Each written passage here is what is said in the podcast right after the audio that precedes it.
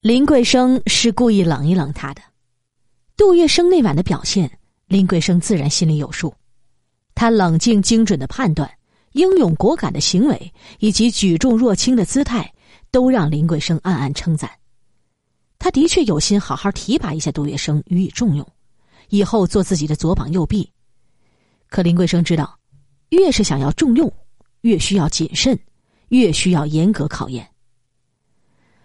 若是杜月笙因为这点功劳就洋洋得意，到处吹嘘炫耀，自以为高人一等，那他绝对成不了什么气候，也掌控不了什么局面。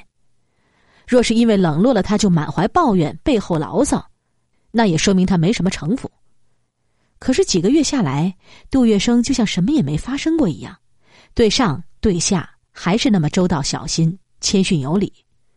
林桂生觉得自己没看走眼。这个看似不起眼的小伙子，的确不简单。其实林桂生有眼力是一方面，关键还得是杜月笙会表现。杜月笙不仅有能力，还有心机，不仅是金子，还懂得如何让自己及时发出光来。这天，林桂生把杜月笙叫过来，漫不经心的对他说：“月笙啊，看你连换洗衣服都没有几件，这样吧。”你去工兴记赌台和他们老板说，我让你在那儿帮帮忙，支一份薪水。工兴记是法租界三大赌台之一，装饰的相当豪华气派，整天都是门庭若市、车水马龙，腰包没有相当重量的人是不敢出入这种场合的。杜月笙听了很兴奋，他的兴奋不仅仅是因为这份薪水。更重要的是，自己拥有了领薪水的资格。要知道，能够在黄公馆领一份薪水是一件不太容易的事儿。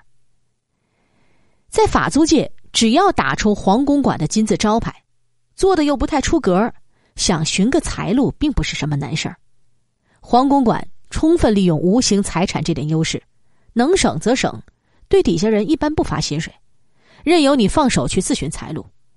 如果很幸运有薪水可领，那就说明这个人已经受到了主人的青睐和重视。杜月笙很明白这份薪水的特殊意义，他知道这意味着另一个开始，黄公馆真正接纳了他。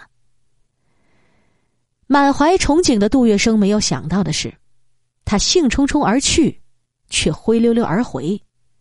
宫兴记的老板竟然让他吃了一个软钉子。杜月笙找到赌场老板，向他说明来意。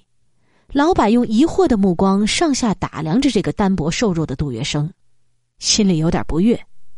哼，什么人都给我打发来，这副身板子能干什么？流氓无赖若是找事儿，恐怕连两个回合都招架不住嘛。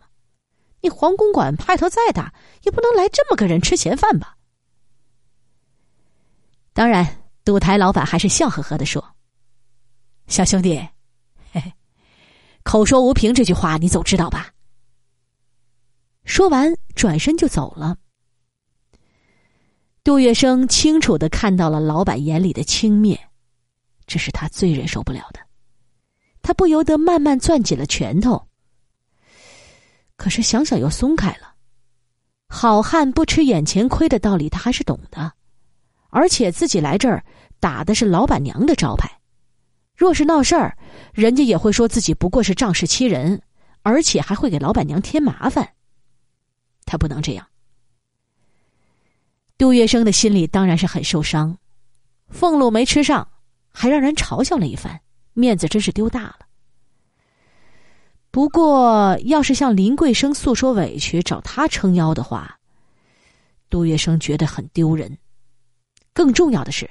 老板娘知道了，肯定会为赌台老板不买自己的面子而恼火。若是因为这个起了什么是非和争端，那就不好看了。杜月笙决定忍下来，不向林桂生提上半句。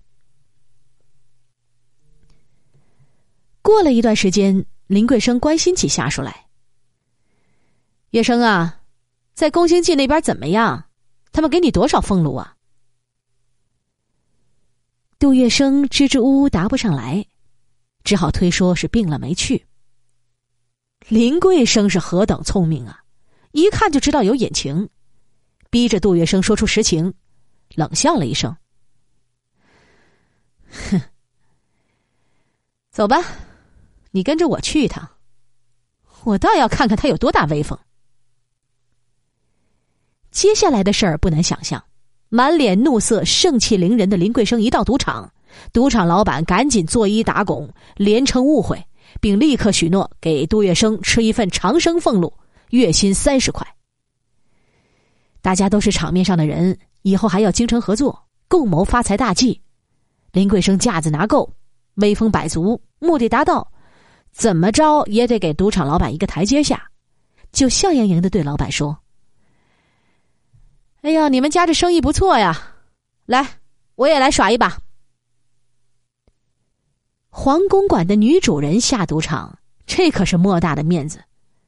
正在推庄的赌客连忙含笑起来让位，赌场老板亲自侍奉，赌场做事的人也赶紧跑过来捧场。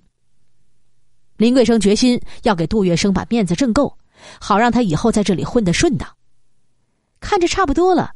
就站起身来，笑着说自己还有事儿要先回去，吩咐杜月笙帮他接下去。杜月笙天生就是个好赌的人，今天有这个好机会，置身这么奢侈舒适的赌场，当然不会错过。赌的那叫一个酣畅淋漓，三个钟头下来，竟然赢了两千四百块。别说赢，杜月笙生平都没见过这么多钱。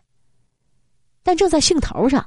他却突然站起身，对众人陪着笑说：“黄公馆还有事儿，要先走一步。”话一说完，抗议之声四起：“赢得这么多就想走啊？